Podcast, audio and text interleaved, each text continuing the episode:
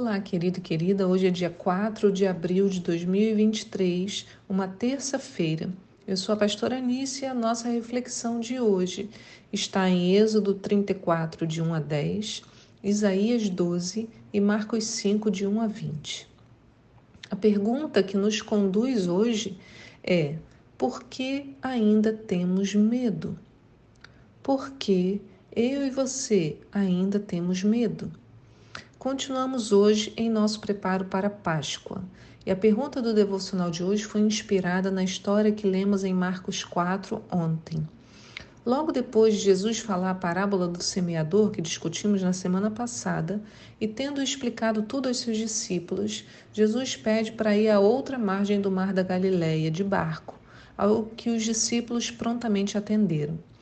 Eles estavam do lado da cidade de Cafarnaum e iriam para a região dos Gerazenos, na cidade de Decápolis. E Decápolis era uma cidade de cultura grega. Eles se despedem da multidão, levam Jesus para o barco. E eu vou colocar aqui um link para você ter uma ideia de como era um barco nessa época. A gente não pode afirmar que esse seja o barco que Jesus andou, não é isso. Mas o Mar da Galiléia, de vez em quando, ele tem períodos de seca e o, a, a, o nível dele baixa muito. Num desses que baixou, uns pescadores estavam ali na região e viram uma estrutura saindo da terra, do fundo, e eles foram, começaram a mexer e viram que tinha um barco. E aí chamaram os arqueólogos, porque lá em Israel, sempre quando se encontra alguma coisa por lei, tem que chamar os arqueólogos. Eles chamam os arqueólogos e os arqueólogos ficam ali é, escavando e descobrem um barco da mesma época do barco de Jesus. Então tem aí, se você clicar no link que eu deixei, você vai ver uma foto né, de como era mais ou menos o barco. Bem diferente do que talvez a gente imagine, porque ele não é grande. Então, eles entram nesse barco e vão para outra margem, é, onde muitos outros barcos também vêm atrás deles, mas no meio ali da, desse, dessa trajetória, é, o cenário começa a mudar. Em Marcos 4,37 diz que se levantou um tremendo vendaval e grandes ondas jogavam água para dentro do barco, de maneira que ele foi se enchendo de água. Jesus estava na polpa, dormindo com a cabeça sobre um travesseiro. E os discípulos o despertaram e suplicaram: Mestre, não te importa que pereçamos? Então Jesus se levantou, repreendeu o vento e ordenou ao mar: Aquieta-te, silencia-te. E logo o vento serenou e houve completa bonança.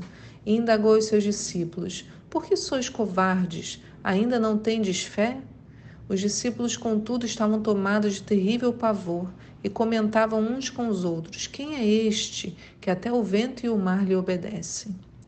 Então, eu imagino que depois de falar a tantas pessoas, Jesus estava cansado e aproveitou a viagem para descansar um bocadinho. Deixe-me te explicar, explicar isso também para você. O Mar da Galileia, como a gente lê na Bíblia, na verdade é um grande lago de água doce, tá? Não é um mar como a gente imagina. E também não é um lago tão grande, ele tem mais ou menos ali 20, 21 quilômetros de comprimento e de 10 a 12 quilômetros de largura. É um lago fundo, por isso tantos barcos e pescadores naquele local.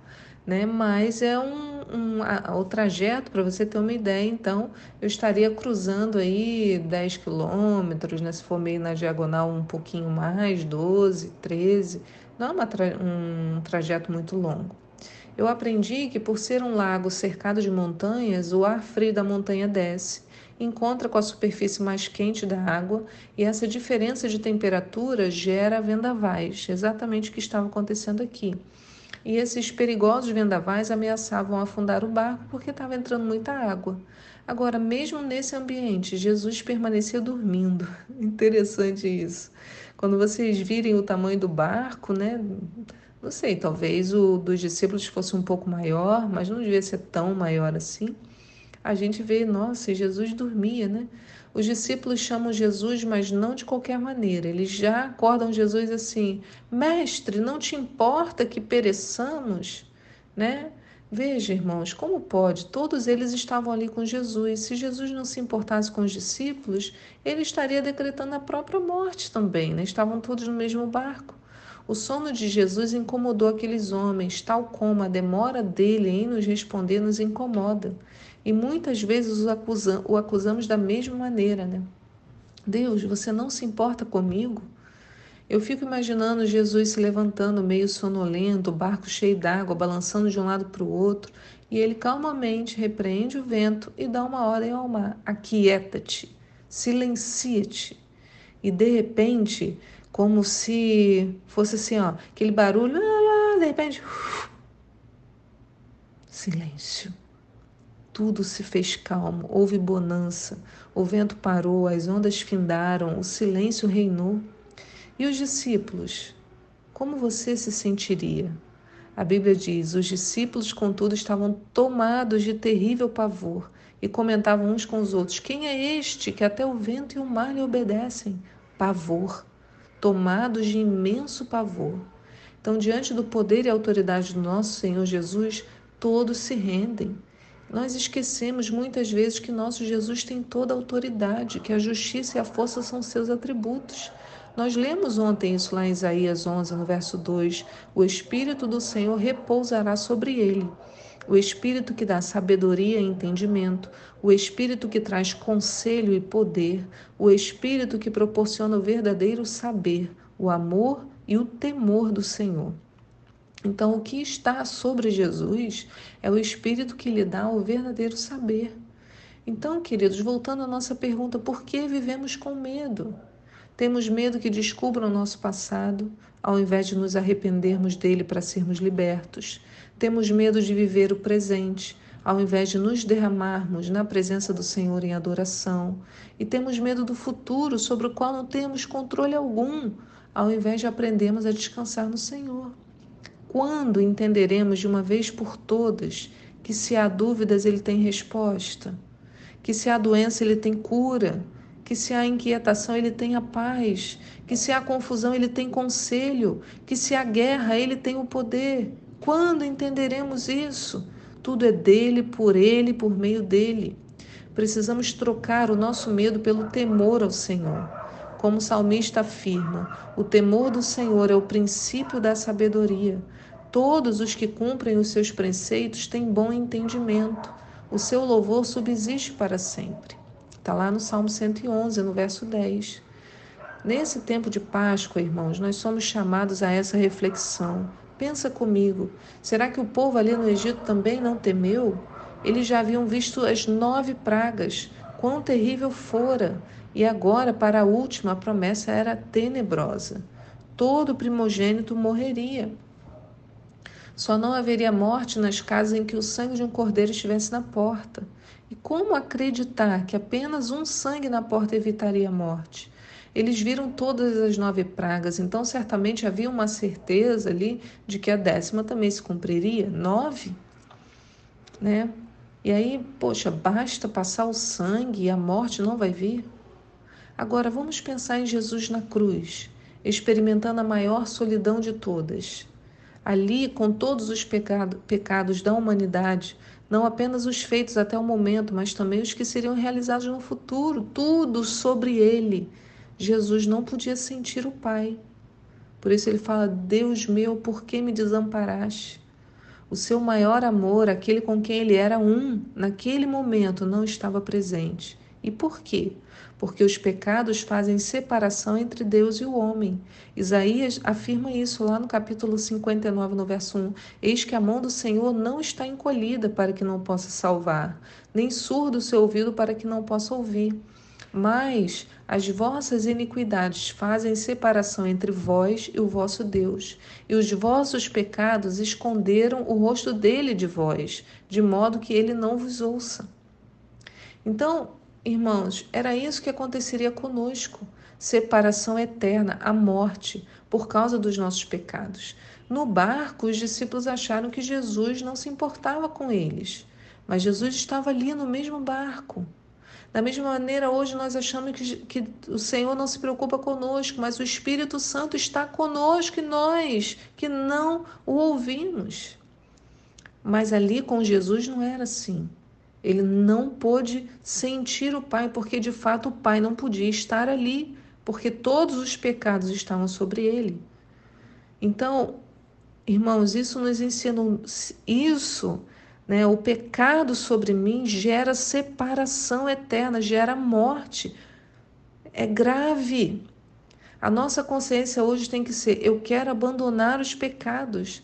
Mas não é porque os pecados são feios ou porque eles me fazem ser um cristão meia-boca, não. Eu preciso abandonar os pecados porque eles entristecem o Senhor e não permitem que eu esteja com Ele.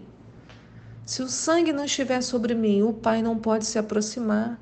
E que terrível viver uma vida sem Deus, quanta solidão, quanta angústia, quanta tristeza. É essa consciência que a Páscoa deve nos trazer. Nosso coração deve ansiar pela presença de Deus. Nossa maior busca deve ser em conhecê-lo cada vez mais, e para isso precisamos de purificação.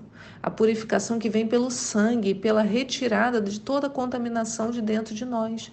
É essa a nossa Páscoa. A chance de trocar o temor, o medo, pelo temor. Foi isso que Moisés experimentou no texto de hoje, lá em Êxodo 34, no verso 5. Diz: O Senhor desceu na nuvem, que o Senhor tinha chamado Moisés para subir ao monte. E o Senhor permaneceu ali com Moisés e proclamou o seu nome: Yahvé. Yahvé. O Senhor falou o nome dele para Moisés. E como prometera, passou diante de Moisés proclamando: Ele é o que persevera em seu amor dedicado a milhares, perdoa a malignidade, a rebelião e o pecado que, que acontece quando Moisés vê essa cena? Diz que naquele mesmo instante Moisés caiu de joelhos, curvou-se com o rosto rente ao chão e adorou a Deus. E em seguida suplicou: Yahvé, se agora encontrei graça diante dos teus olhos, eu te rogo que caminhes conosco, ainda que este povo seja teimoso e insubmisso, perdoa a nossa maldade e o nosso pecado e faze de nós a tua herança. Ali, irmãos, naquele instante, Moisés se dá conta que se não estiver debaixo do perdão, o Senhor não poderia caminhar com eles. Por isso que ele fala: Senhor, se eu encontrei graça, misericórdia, caminhe conosco. Moisés percebeu que sem o Senhor não valia a pena sair do Egito, não valia a pena executar obras, não valia a pena viver. Que o nosso louvor hoje seja como outro texto devocional em Isaías 12, né? hoje está tudo muito conectado, em que Isaías 12, verso 1 diz: Então dirás naquele dia: Louvo-te, ó Yahvé, porque embora tivesses estado irado contra mim, a tua fúria cessou e agora me concedeste o teu consolo. Ei-lo, Deus é a minha salvação. Sinto-me inteiramente confiante, de nada tenho medo porque o Senhor, sim, o Senhor é a minha força e o meu cântico, Ele é a minha salvação. Com o coração repleto de alegria, tirareis água pura das fontes da salvação. exclamareis naquele dia: Louvai ao Senhor, invocai o seu nome, proclamai entre todas as nações os seus feitos, fazeis saber que o seu nome é excelso, maravilhoso. Salmodiai, cantai louvores ao Senhor, porque ele tem realizado obras prodigiosas. Seja isto sabido no mundo inteiro. Bradai com júbilo, exultai, ó habitantes de Sião, porque magnífico é o Santo de Israel entre o seu povo. Aleluia! Veja que Isaías fala: sinto-me sinto inteiramente confiante, de nada tenho medo. Isaías troca o medo pelo temor. E o temor gerou a real adoração dentro, dentro dele. E que essa seja a nossa motivação para celebrar a Páscoa. Prepare o seu coração, prepare a sua casa, prepare esse povo de Deus. É tempo de nos voltarmos ao Senhor. Que o Senhor te guarde no dia de hoje. Senhor, eu clamo a Ti que haja, Senhor, uma troca, uma mudança. Senhor, tiramos o medo, porque o amor lança fora o medo, mas não abrimos mão do temor, porque o temor é o princípio da sabedoria. Nós queremos nos render a Ti em temor. Senhor, queremos purificar as nossas mãos e o nosso coração por amor a Ti, por temor, porque não queremos estar separados de Ti. Enche-nos, Senhor, em nome de Jesus. Amém. Fique na paz e eu te espero aqui para um próximo devocional. Tchau!